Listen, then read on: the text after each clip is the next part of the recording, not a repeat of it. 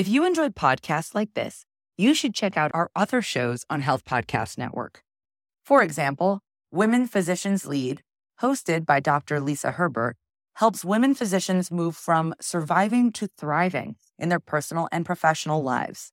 Dr. Lisa shares leadership tips, burnout support, stress management strategies, and inspiration from women physicians who've made remarkable transitions into leadership roles. There's a fantastic episode that you should check out called Taking Care of Yourself During the Journey about how women physicians can care for themselves while on their leadership journeys. Check out Women Physicians Lead on your favorite podcast platform or visit healthpodcastnetwork.com.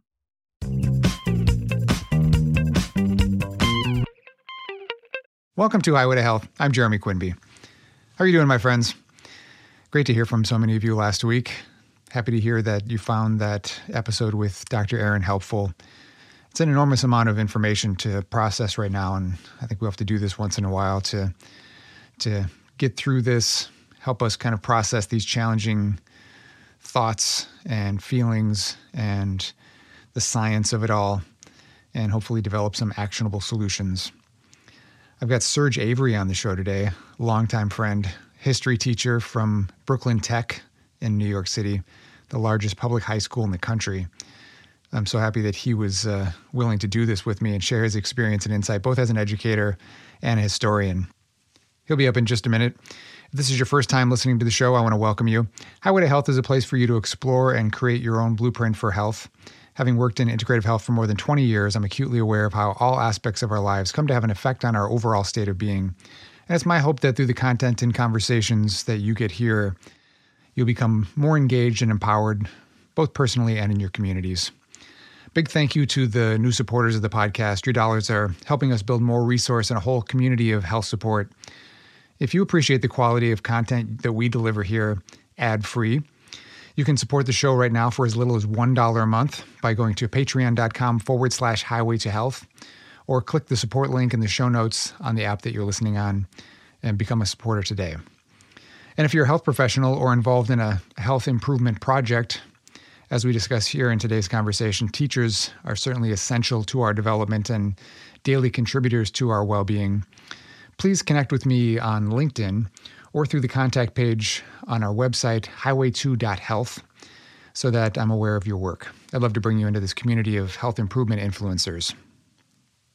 So if you're a student, teacher, or parent like myself and feeling trepidation for the upcoming school year, you are not alone.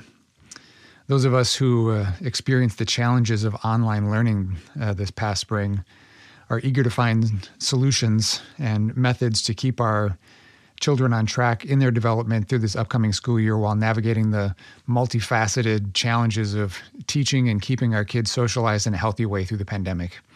Considering the historical event that we find ourselves in the midst of, I could think of no one better than Mr. Serge Avery to help us sift through all of this. With more than two decades of teaching in New York City public schools and a couple years in Hawaii, he brings a perspective that I hope will give insight into what we're experiencing together how to proceed as educators, and what the other side might look like from a historical vantage point. We start out here talking about his archaeological background and the work that he did before becoming a teacher. Please enjoy my conversation with Serge Avery.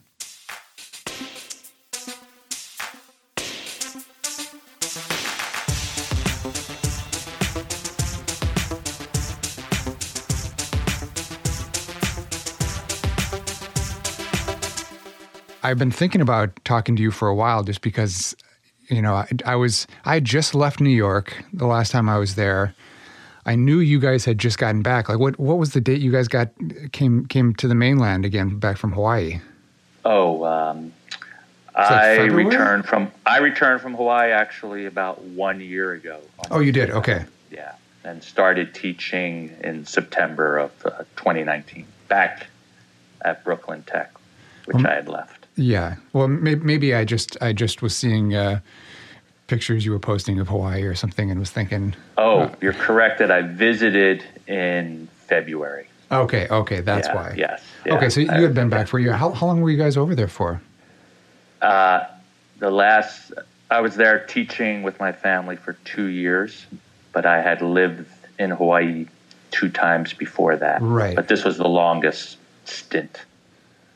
So why why Hawaii? I don't think I've ever asked you about that. Uh, didn't you go for? weren't you there for some kind of schooling at some point?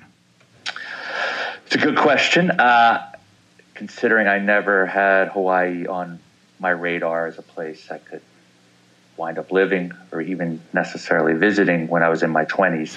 Right. But uh, I completed a master's degree in archaeology and had worked mainly in the Middle East uh, as well as continental United States. Where, where in the Middle East were you? I worked in Israel and Jordan, uh, as well as visited many of the surrounding countries. But I worked on archaeological projects, uh, mainly in Israel and Jordan, and I got a master's degree in Middle Eastern archaeology. Oh, wow. So, what, what, what were the projects you were working on over there? I was interested in uh, the prehistory of the area because once you get into the sort of early historic historical period, having to deal with so-called biblical archaeology, it becomes a very contentious subject matter. And I thought the period before the written word uh, it was a very sort of maybe a more objective way of uh, approaching studies of land use and things like that. So, so, so for those of us who don't have the the uh, the scope, what's the what, yeah. what, what is that time period? Uh, I was working on projects from what was known as the Neolithic period, and I would say that's about uh, 5,000 years before present, 5,000 years ago. Okay. To 6,000 years. Yeah. I mean, Middle Eastern archaeology is sort of fascinating. It's, uh, it's almost like a layer, layers of an onion, and there are so many, there are so many different groups that have occupied the area, uh, and so many people going through that it's actually an incredibly complex jigsaw puzzle. But I was interested in the period sort of right before what we would call state formation, uh, sort of like the rise of ancient Egypt and the rise of uh, Israel as a state. Okay. Um, and sort of that transition from hunting and gathering to early agriculture. Gotcha. So that was, and, but you know, it's tough to get a job as an archaeologist, but I actually, you can work in what's called salvage archaeology in the United States. Uh, uh, something most Americans don't know about, but federal and state laws require archaeological surveying and investigation before federal funds and state funds are used on building projects, especially like highway building. Okay. So I worked as a, also known as a contract archaeologist for years in parts of uh, the United States. And I had a friend in 1993 working in Hawaii and she got me a job and I showed up there knowing very little about the place, hmm. but was completely blown away by the natural beauty of the land and the generosity of its people, especially Hawaiians. it has a very interesting uh, immigration history tied into the last hundred years. Oh, I can imagine. And then I was jumping forward, I became a public school, New York public school, high school history teacher, and we are eligible for sabbatical. And as long as you study within your discipline anywhere in the United States, and I think no one, no New York teacher had ever thought of studying in Hawaii. yeah. And the Department of Education certainly was not happy. They did not want me to go, but they could not find a way to turn me down. so that was in 2010 with my wife and young kids at the time. And then after 17 years in New York, we thought, let's change the pace. So that's what brought me there in 2017 to 2019. And then you were, and then you were back again for another couple. Uh, then you know, I routinely have visited. Okay. I mean, I was visiting uh, actually February of this year okay. as coronavirus was just starting to uh, go into the mainland. And and you guys may have. I mean, I I think I, I was I was in New York like early March. I, I left yeah. on the thirteenth, I think. Yeah. And I, I remember seeing a post that you made like not that long after I was gone, saying your wife probably had it. I mean, they, they weren't testing. Yes. Testing was really hard to get at that point. Yeah. So yes, my wife uh, Rebecca uh, was in Hawaii herself, teaching law school for a month. Took a plane back on the 16th of March, and I'd say 48 hours later, came down with certainly what seemed like flu-like symptoms. Uh, even though she had had a flu shot, uh, and was really, you know, pretty sick. Luckily, not sick that had to uh, get us to a hospital, and there was no way of testing at that point. There was no way to get a test in New York. She had the cough and everything too. She definitely had the cough and the fever. The only thing she did not have, and and is was the loss really of uh, smell, Okay. but she might have. Yeah. But you know, strangely, we all tested negative for antibodies, so who knows? But I think she did have it. That's that's. At, at what point did you get the antibody test? It would have been about three months after her. Uh, Yeah. One. Yeah. So. and that's probably like- a little too long. I mean, they say two, Yeah. two to three months, probably. You know, Correct, that range. correct. So yeah, that's. Yeah. What, so how did you guys manage the the, the quarantine in, in your house? Yeah, Did you so guys keep as space? You, as you know, Jeremy, you know New York City was really hit hit hard, and and so And space is at a premium in homes, so I, I just I was just trying to figure out how you guys manage that. we're lucky that we have a duplex apartment with two teenage boys who, you know, sort of are at the age where they can do their thing in their section of the house. Yeah. Yet, the first month of, of, of quarantine in New York, I would say it was a very harsh experience. Uh, the streets were empty except for the sounds of ambulance sirens. And Yeah. there was a real fear, and more than a fear, there was death sort of around you. So certainly here in the neighborhood I live in Brooklyn, neighbors died, uh, as well as Did you have a coworker who died too? I think. I had a 46 year old coworker, uh, history teacher who worked alongside me, who died very suddenly from a heart attack. Oh, it wasn't. It wasn't Um, coronavirus related, or not he, sure. We do not know at the time if uh, he had it, but he did text his some friends a few days before he passed away, saying he certainly felt like he had the symptoms of coronavirus. And uh, most of us who know him and know the situation do think his death was the result of a coronavirus related. Uh, so, uh, and you know, the woman who greeted me every day at the YMCA, she passed away. People who worked in bodegas near us passed away. Uh, and it, it hit, I think, the minority community of New York City very hard. Yeah. Yeah. You know, I, we kept a positive attitude to the best we could and tried to stay safe, and we certainly limited uh, our our exposure to other people.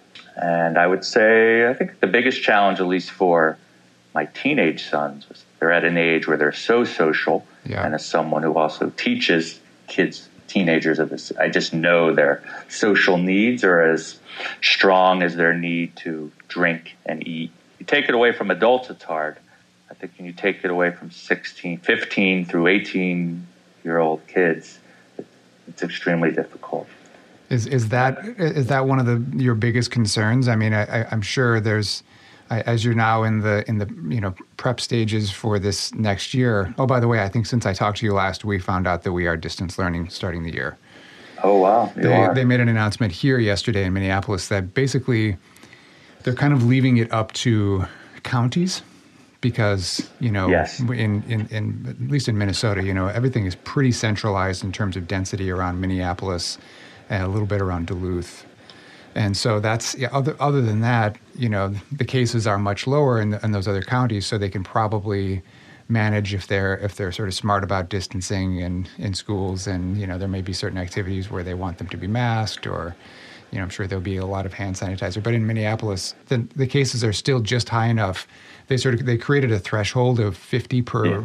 1,000 people, I think, is what it, what it, what they wanted to have it be below to to start in class.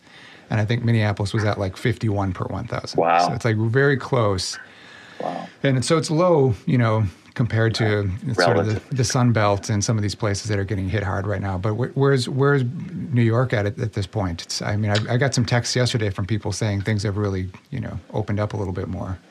Um, I don't have that statistic for you, but I you know I'm pretty sure we're hovering at a one percent or less infection rate, mm-hmm. um, and the the discussion here with the mayor and the chancellor is that we are going to open and what they're calling a hybrid model of, uh, of students probably 60 to 70 percent of their learning will still be done online, uh, but then trying to come in a few days a week to their physical schools in these sort of pods of small numbers and along with masks and social distancing.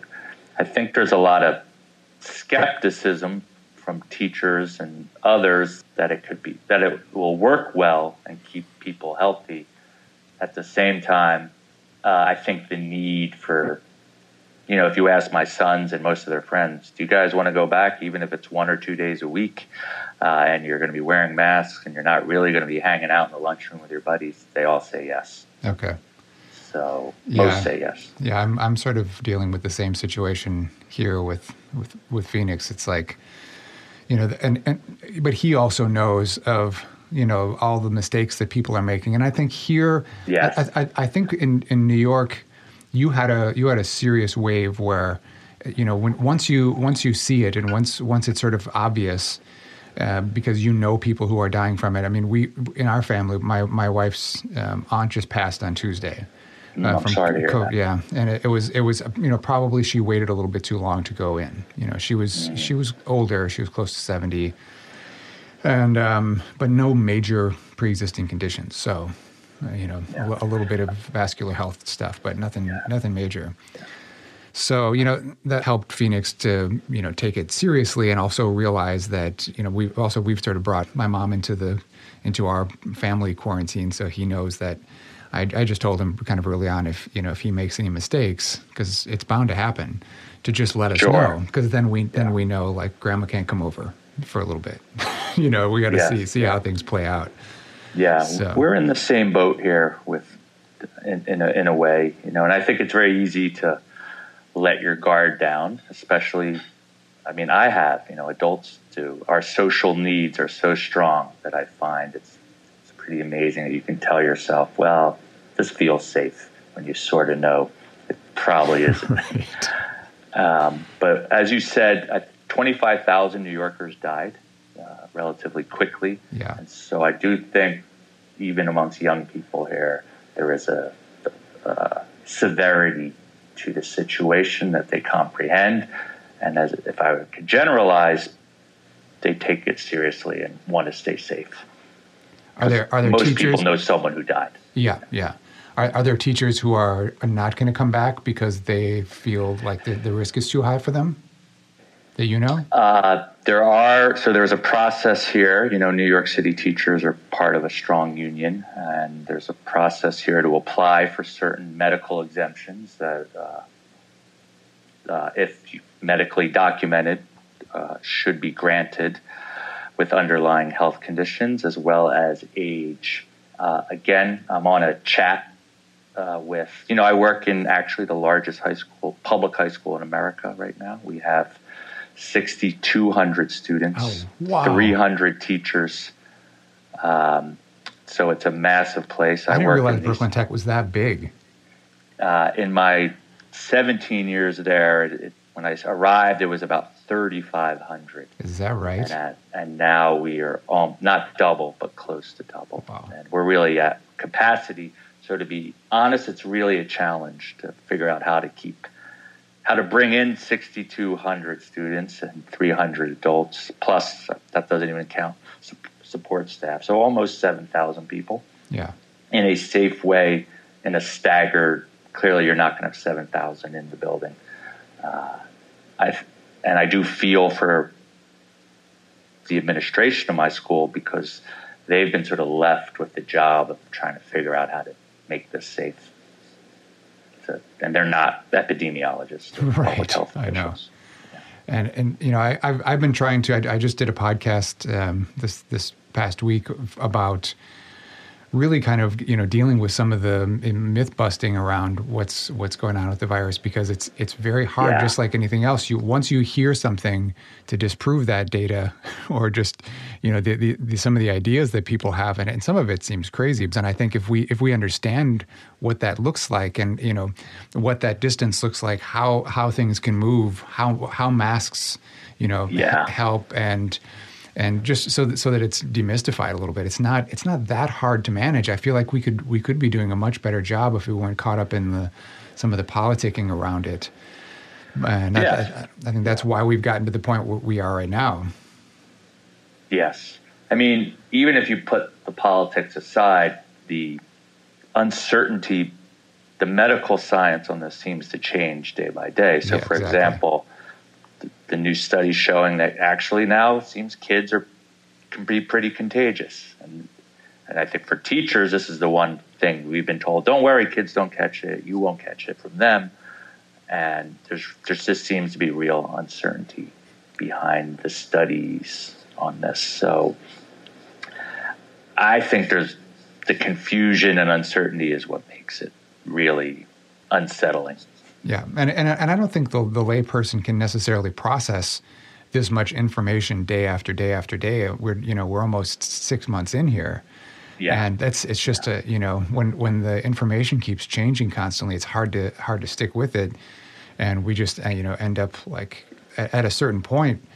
I think the sort of back to what you were talking about about your boys, like there there are just some sort of essential needs that yes. if they're not getting met, we we will will take some risks.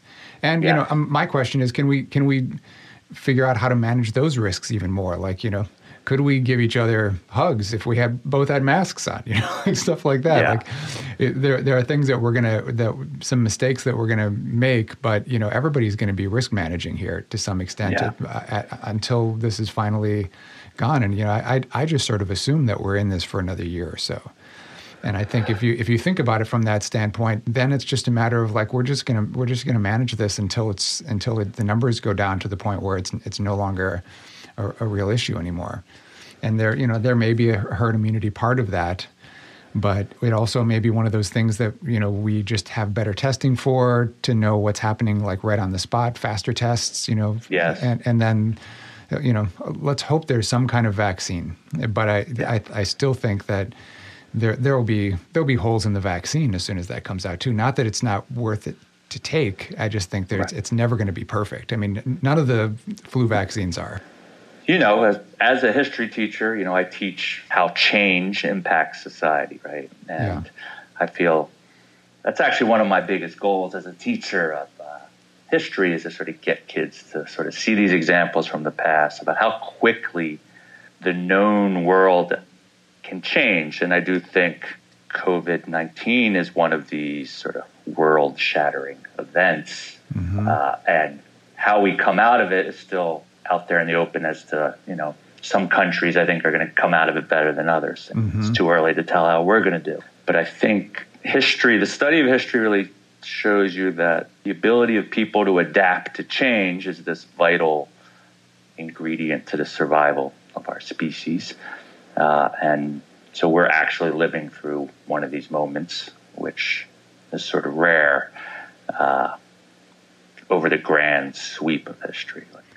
Isn't there something about human yeah. behavior that's that's always kind of built into history too? That you it seems like you can't help but study if you're if you're in it.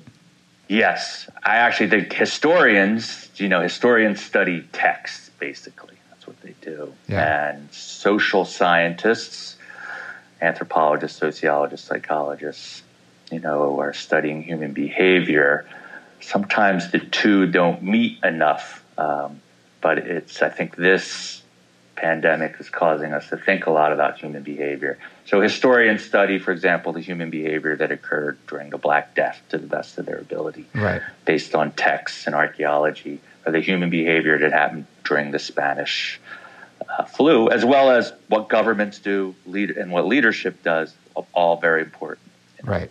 So there's been a lot of historians trying to mine the past to see the response of humans to pandemics. I mean, there's actually interesting if you went on Amazon to look at how many books have been written about how pandemics have shaped history. I think you'd be surprised how many. Is that right? Uh, there are, yeah. It's it's actually a sort of ripe field of historical inquiry. There's been a lot of studies on the impact of plagues and people, with a good dozen titles written by you know some some uh, very qualified historians. And so, for example, the Black Death. One of the things historians notice there's this opening that allows society to be recreated in a slightly more equitable way because actually wipes out anywhere between 30 and 70 percent of Europe. The labor force mm. is decimated. All of a sudden, labor is worth more. Oh, yeah. So the aristocracy has to figure out how to pay labor more, how to, and, and as a result, the working class seem to move up in society somewhat. I mean, this is like slightly positive take on when historians look at some of the changes mm-hmm. uh, that came out of these things. Like, so the Italian Renaissance or the, the Renaissance in Florence, they say really the plague has a lot to do with what happens there. But I'm not an expert. And, and and probably any war, any major war that's gone on has some of the same qualities, right? I mean, uh, early in yeah. the pandemic, people were sort of referring to this as like this invisible war, and which you know it's it's not that far from the truth when you think about you know what a what a place goes through. I mean, certainly in Minneapolis, we've had some times yeah. are times are changing you know quickly by the day. I mean the the crime rate in July has has just skyrocketed, and I think a lot of it has to do with the, the impacts of people who really just didn't have access to to some of these you know programs that are all of a sudden, you know, that that stuff is is really kicking things into gear. On top of the the protests and the people who have, you know, lost work from the pandemic and, you know, from some of these neighborhoods that were decimated during the protests here too. So yeah. I actually had a friend whose wife was was um, had a gun put to her head at noon on Tuesday here, mm. And yeah. the, you know at a paint store, coming out with no no cash or anything on her, just going in something that she had already ordered online. You know, so I mean mm-hmm. that that's that's unheard of. It's it's really like you know it's about a half block from where I, my office used to be. Not you know technically a, a, neighborhood that you would be concerned about going into at any any point un, until recently. Yeah. So. You know, there there are there are some things that are shifting very quickly there, and I've heard even in New York. I don't know I'm sure you're probably spending most of your time in Brooklyn at this point, but I've heard there's there's been quite a few problems in the city too. There's certainly been a spike in crime. Uh, I do think that's probably like a complicated avenue to then maybe discuss what you know oh, in the context of police reform, yeah. of police reform demands, and whether the police are how they're policing right now and what's going on. So, yeah. yeah. but you know, but one thing, if you, again, I'll go back to history.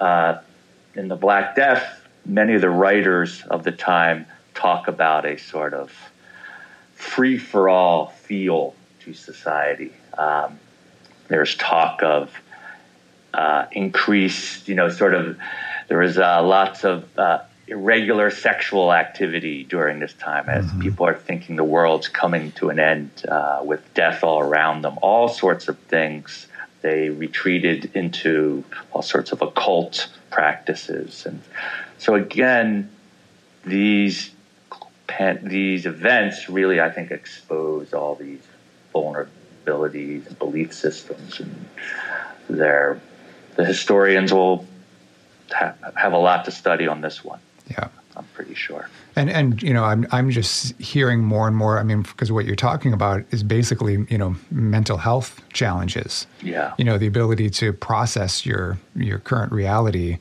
and if you have you know a, a challenge in your past, you know, any sort of yeah. trauma or anything.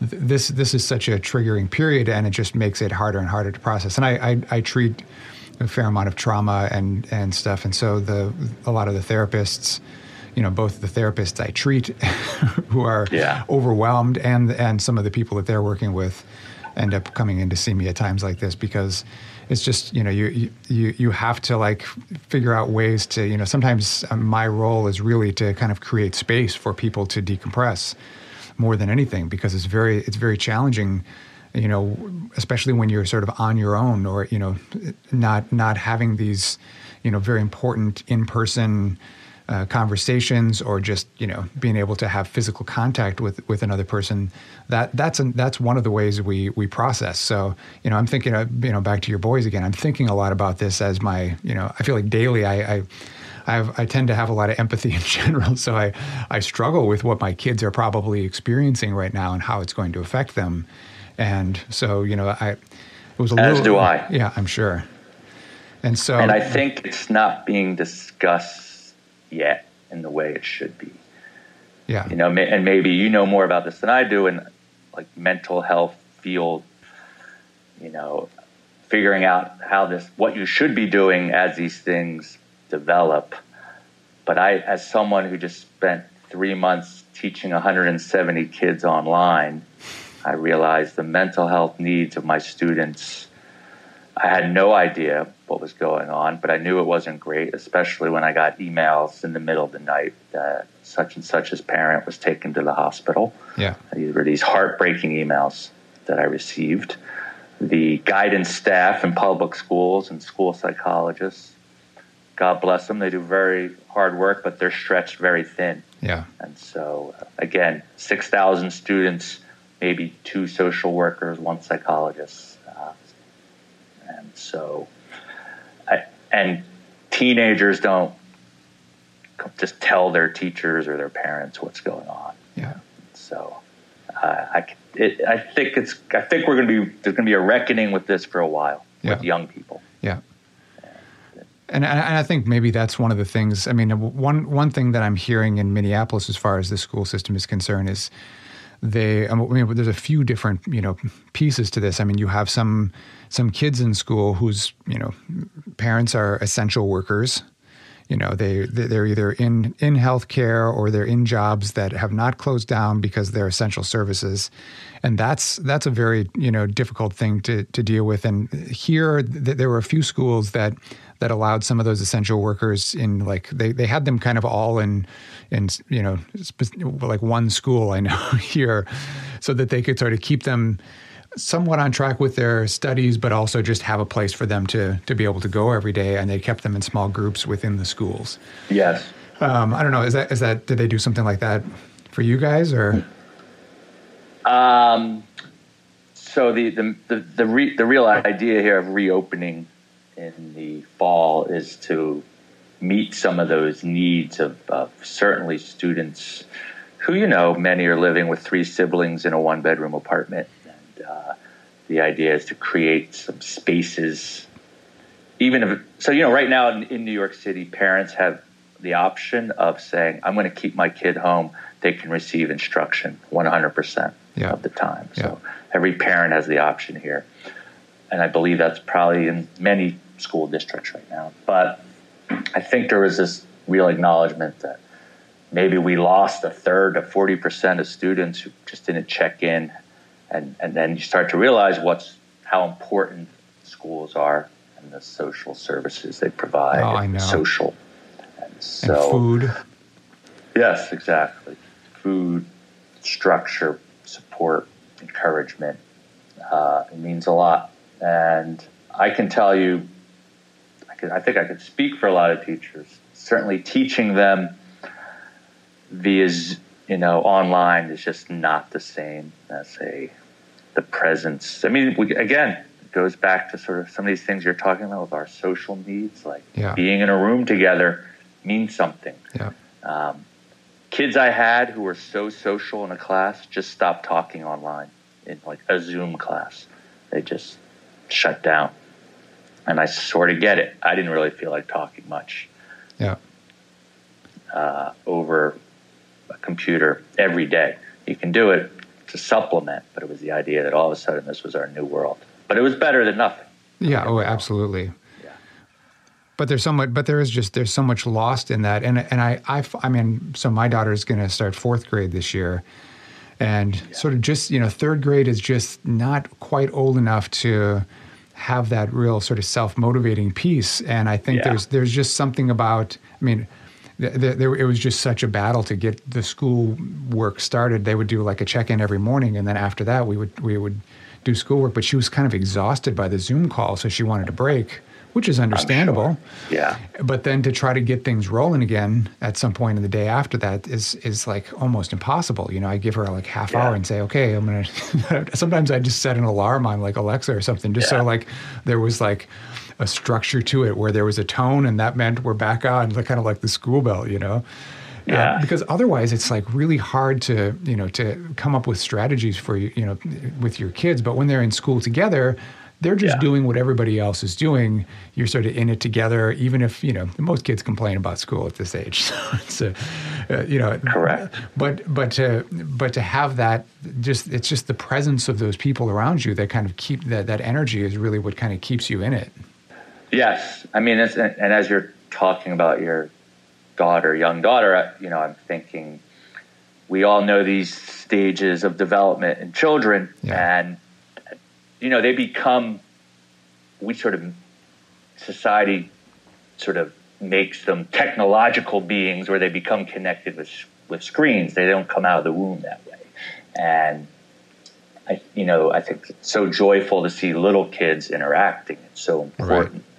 Um, and there's I you know I think elementary schools should be having a serious discussion about how to stay open, uh, as does I guess the American Academy of Pediatrics. Yeah. Yeah. So teenagers, they're different, but I, I just you know it pains me to think of your young daughter trying to get through a day on a laptop. Right. I mean, and and and luckily, I mean, unfortunately, I my practice was you know closed down in the spring, so I was able to be present.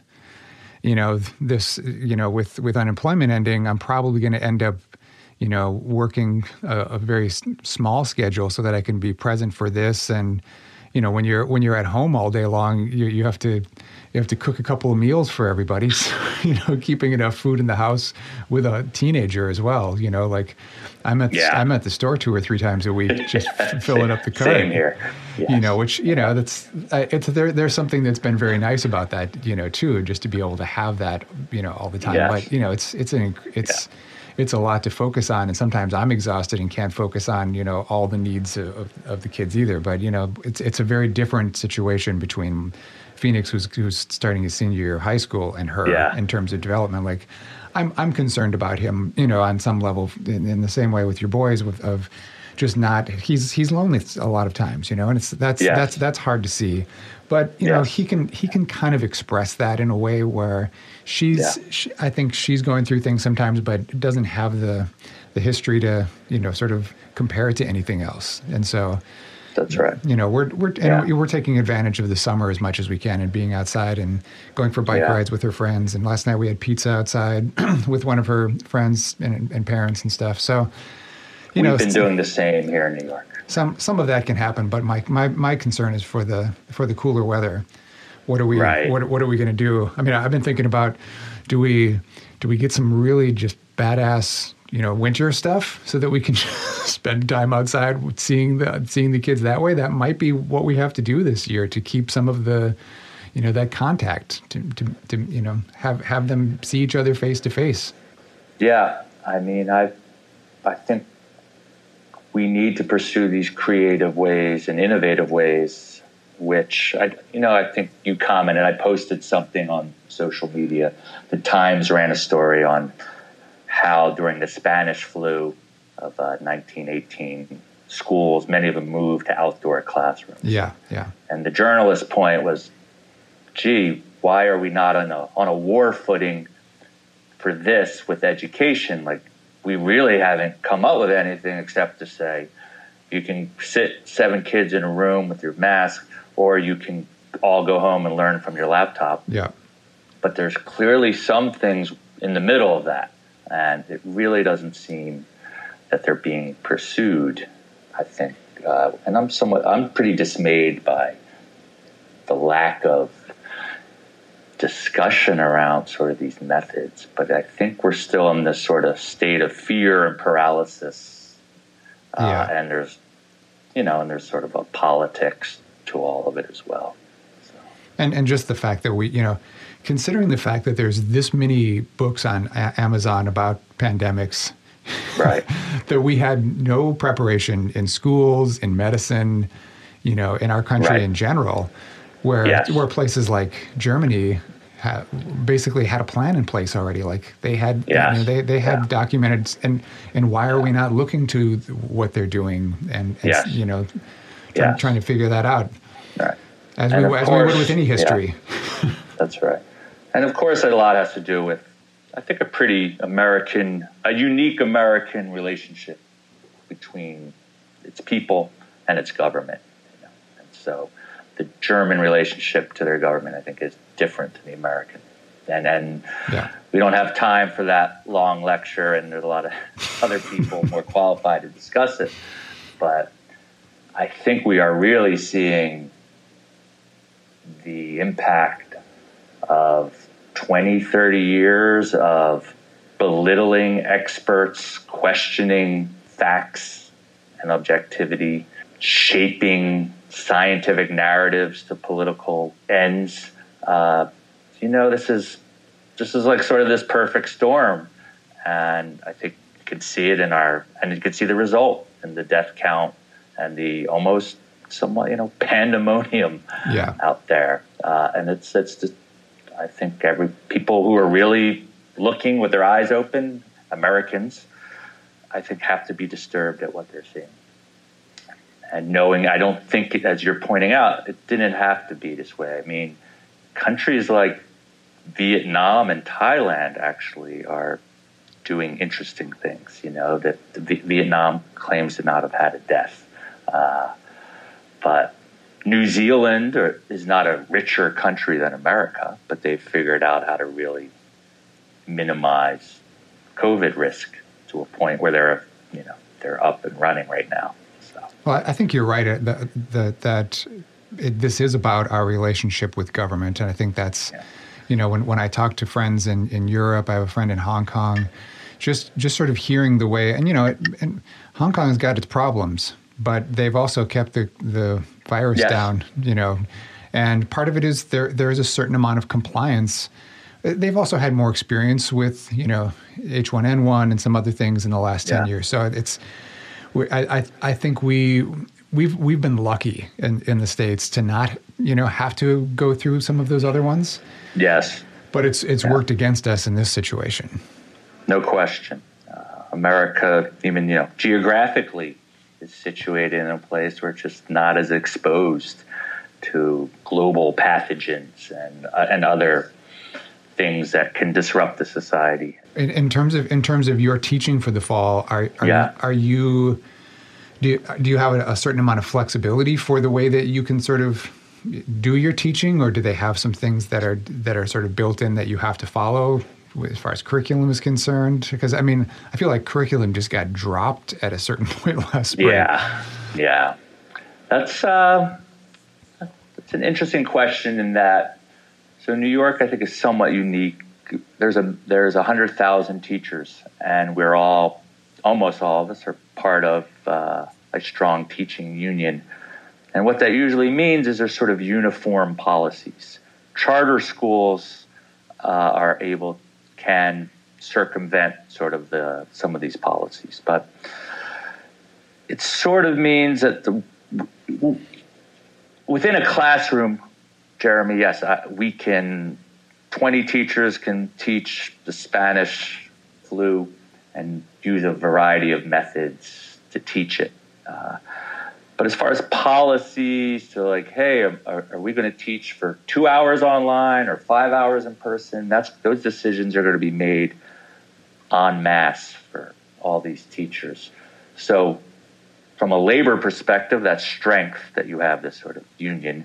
Yeah. From a sort of flexibility perspective, there's some problems in that you know you're not that nimble to sort of go around some of the rules. So I mean, I, all this is being played out right now at a very high level between union leadership and the mayor and the Department of Education. So, for example, we were told to teach live, but students were told they didn't have to attend mm. our live classes.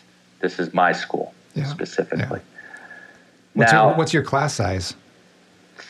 34 students to a class max, and okay. almost every class I teach is 30 to 34. And New York City high school teacher teaches about five classes a day. So at those numbers, it's almost 170 students a day. Oh wow! Yeah, so it's pretty. So one on, you know, there's not much hand holding that can happen, right. even though students need that. So it's it's a challenge. So how much how much of your day was one on one compared to the to the classes? Uh, we we had mandatory, I should say mandatory for teachers office hours every day. Okay. Of one hour uh, in the afternoon. And most teachers, again, at least at my school, I think would say they were pretty disappointed in that very few students came to quote unquote visit us. Again, the medium of the Zoom meeting. So, for example, our, our school's policy was their cameras had to be turned off. Okay. So I could not see the faces of my students. Oh, that's tough. Very, yes. So, again, teaching's a very humanistic pursuit, and then all of a sudden you're told, you know, you're you're you're talking to faceless tiles, and the students who are you know, at a time in their life where they're highly emotional and highly sensitive, all of a sudden are told, you know, that teacher you had a nice relationship with, uh, you have to try to talk to them in this very strange, awkward, off-putting way, yeah. and it just didn't work. Yeah, at least in remote education 1.0, it, and you can look across America at all the talk of this. It it, it basically failed. Yeah, so. I mean, I'm sure you could ask any teacher you know what got them into teaching i'm sure a lot of it is to you know there's a there's a performative aspect of of teaching where you you love that engagement just like a you know a stand-up comic would if like it's you and the, those those faces.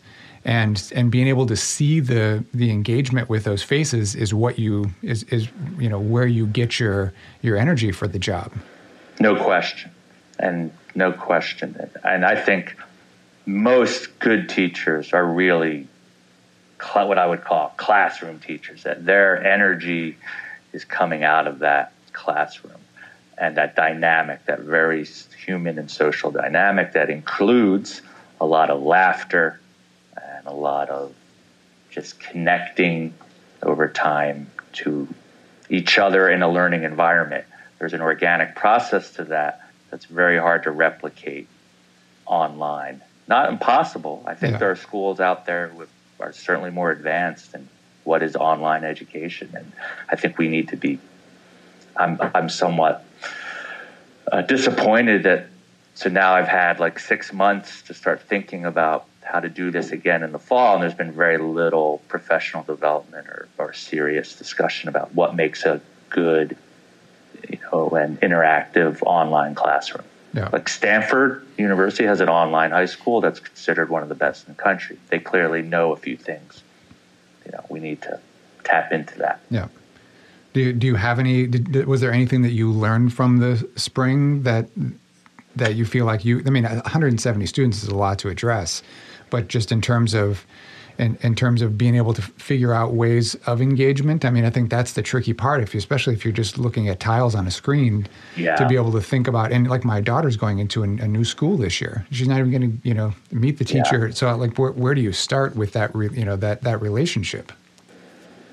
Uh, I think what has to be figured out is how to get the group to engage with each other. So, whether that's the chat room, like a blog that you create where students are talking to, to one another. Because mm-hmm. let's not forget that a huge part of the learning process is also students to student interaction with a teacher, of course, leading and guiding this. But so again, recreating that digitally and remotely to me seems re- really a challenge. What I found is that students really like their if they like their teachers. There's a lot of teachers they don't like. Right. They like the personality of their teacher.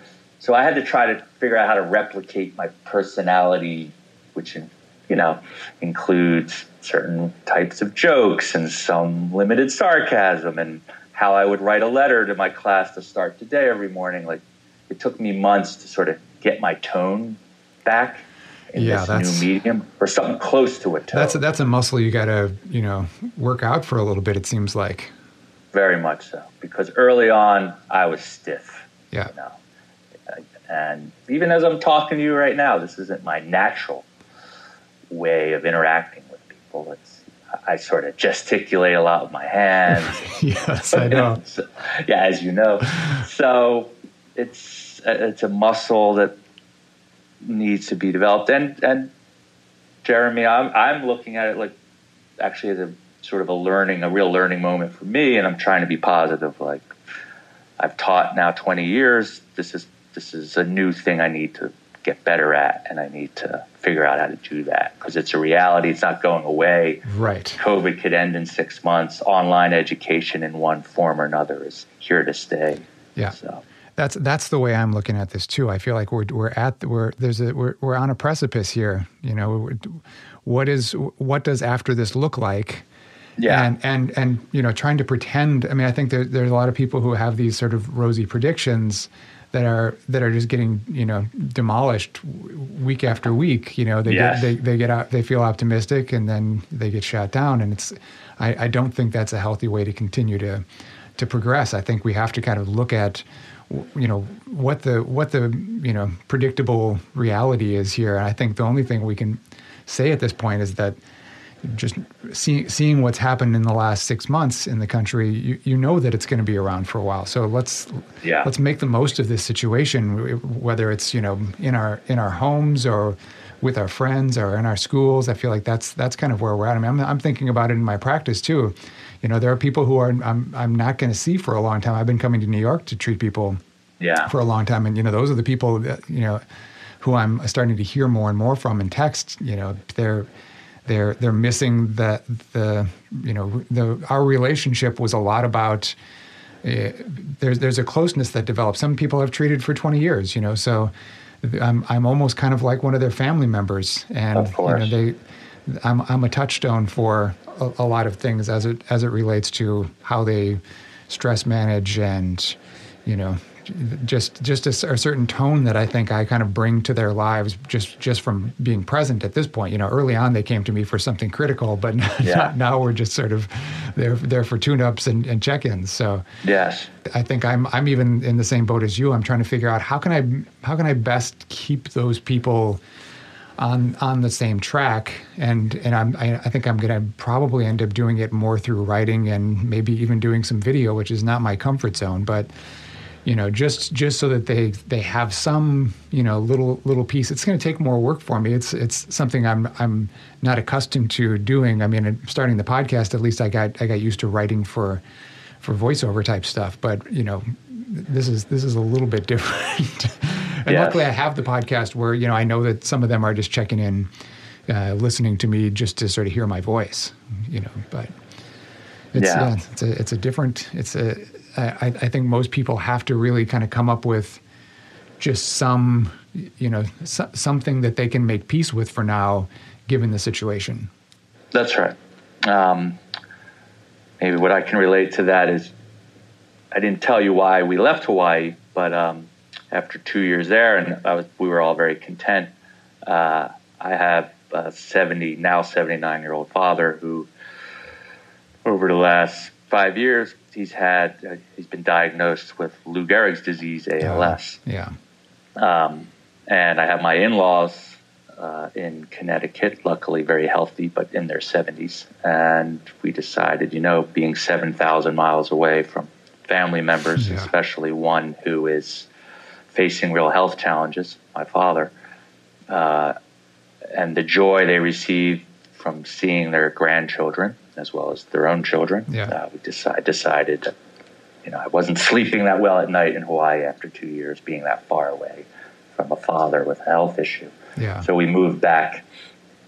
And of course, the sort of sad irony is I, I moved back to be closer to my father, and now visiting my father is very fraught with risk yeah. and yeah. danger. Uh, but I have made the decision to, to, best of my ability to sort of try to stay safe. And I've visited him three times since this has begun, and including with my children. And then, uh, but again, each family manages these decisions differently. Going going forward with with uh, this fall teaching, yeah, are, are you are you kind of waiting to, to to get some word now? I mean, as far as as far as because you guys don't start till late September, right? Uh, we we actually start after Labor Day Oh, you do? traditionally, which was early September. Uh, and right now, the start date has not been announced, but we are operating under the assumption that there would be sometime in September. But I guess it could be pushed to the end. We're again, I think there are many teachers nervous about going back into a classroom. If I'm being honest, I think I'm in somewhat in a minority that I I am okay with going back if in what I in what I hope will be a safe way. To me, it's the risk is worth seeing my students, even in this pretty limited capacity. Yeah. You know, teachers. I think it's hard for us as teachers to say, "Well, we're essential workers." All those other essential workers who are out there driving subways, buses, supermarkets that they should come in, but we shouldn't. Again, it's very. I'm not speaking for all teachers here, just myself. Uh, 'cause most of my colleagues do not want to go back. Actually, Yeah. if I could generalize. Yeah. And and you know it it is there. It's a moment I, I've been thinking about it a lot too, where we are you know calling one thing essential. You know, Yeah. it's, it's it's sort of hard to define what that what Yes, that is at yeah. this point. Yeah, I, and I, you know, I'm, I was, I was starting to think, you know, it's not worth it for me. The same, same kind of thing. Like to, to, you know, I treat people one on one, hands on work. Um, you know, Yeah. there's, there's some risk there for, for sure. But you know, what, how, how essential is that for certain people? I have some people who live with, you know, high levels of anxiety or, you know, That's right. manage chronic pain or things like that. That, you know, to them, there there there is a point at which if they don't get the support the and and what I provide can kind of only happen in person then th- they're missing something essential for for themselves. So I, I like I've kind of realized I'm to I'm to you know try to try to look at this situation and and and do everything I can to to you know get myself to, to, to be available because and and you know, you know I may end up with some sort of distance ways of doing this. I've already kind of figured out ways to do because I teach movement work as well. I kind of Right. you know what I do is almost kind of a physical therapy you know combination of different things with some osteopathic work. So if if you know if I can if I can provide certain things from afar and you know sometimes my my voice and presence is enough for them on a screen. Sometimes Yeah. it's clearly not, you know, and I'm gonna Yes. I'm gonna try to like, you know, adapt to, to this situation as much as possible. And you know, I've just like you, I, I feel like I, I have to kind of think about this in a way where I'm I'm hoping that I can learn something from this. That this is an this is an opportunity as well. Yes, I've been trying to, uh, uh, you know, apply that approach. But I, so for example, I decided as a 50 year old man, I should really start paying more attention to my health, as I've always been a reluctant uh, In what way? advocate. So I was right before the pandemic. I was pretty regular at my local Y, uh, doing exercise as well as starting yoga for the first time in my life uh, with an instructor and one other friend of mine, so almost semi-private level. Yeah, yeah, And and interestingly enough, when the pandemic hit and she moved her yoga class to Zoom, I actually have not been on one single class yeah, Yeah. since then.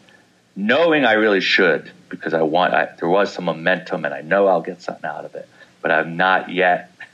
I've just, you know, I, you know, you teach history, you realize people cling to their the past, they cling to their regular structures. It's very hard to make these changes, yet change comes and, you, and you're caught flat footed. Uh, and I need to also to sort of become a little more adept at moving and changing.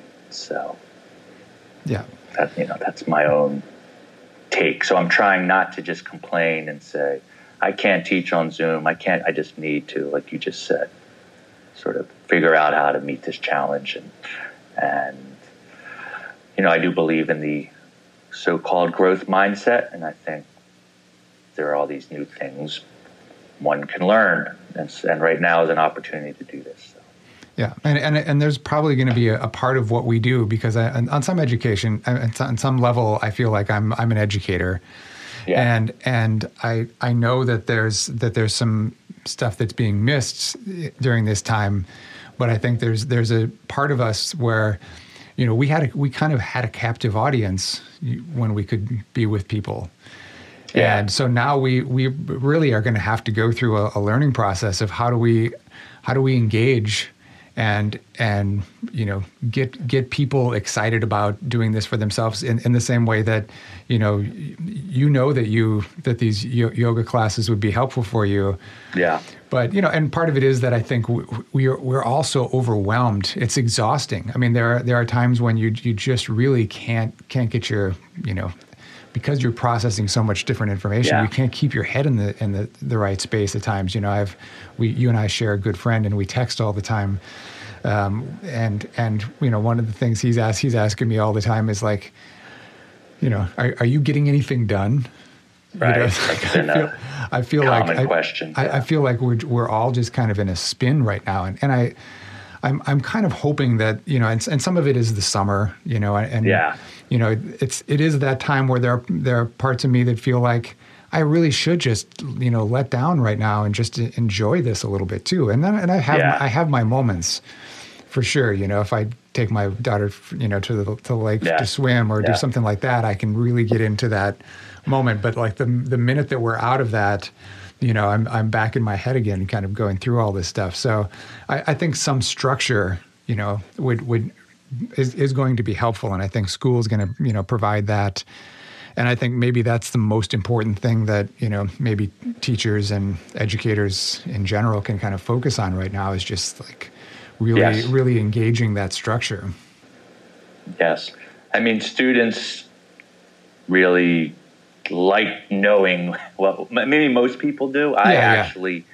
feel like I'm slightly an, an atypical teacher in that I like still a lot of teachers I work with, not that they do the same thing over and over again, but they really like knowing two weeks in advance exactly what they're doing. Yeah, yeah. And I certainly riff a lot more and get a lot out of that. And I think my students get my style, and I think it works. Yeah. At least that's what I tell myself. But um, so yes, getting back some of that structure, which was really lost, and that's how we lost students. And, um, but again, you know, I was thinking about what I just told you about the yoga teacher. I realized the reason I kept going back is that I really liked her as a teacher. She yeah. was really good. And I thought, how good can it be when I just see her online? It's not going to be the same. Yeah. So I'm not, but I need to overcome that.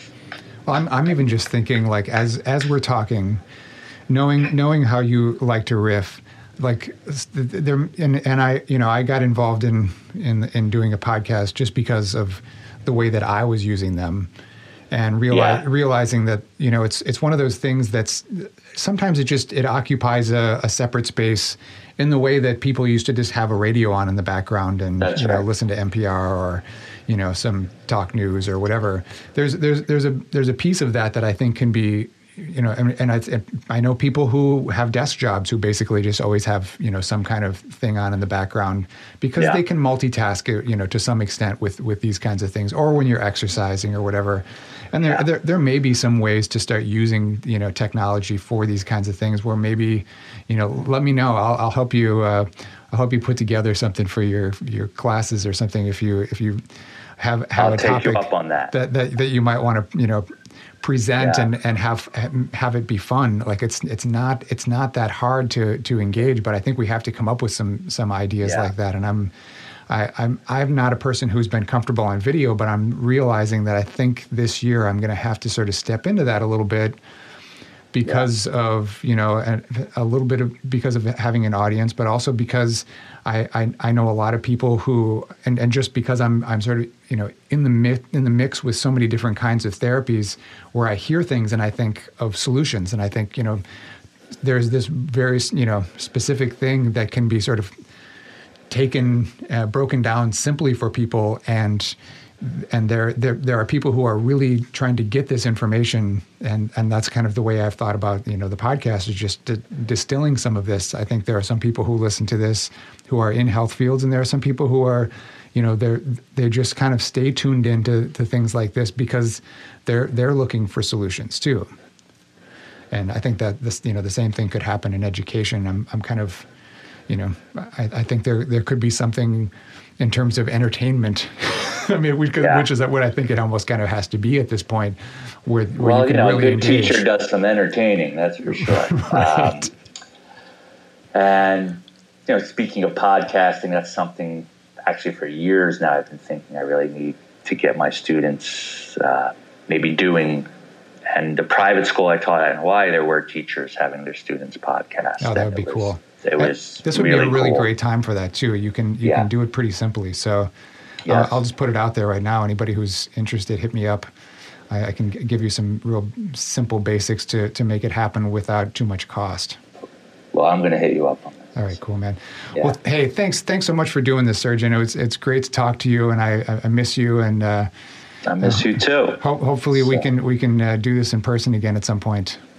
Yes, uh, six feet apart, beer in hand. That's right. And uh, yeah, I, I would like to hopefully see you soon. But Jeremy, uh, it was a nice, nice time. Likewise.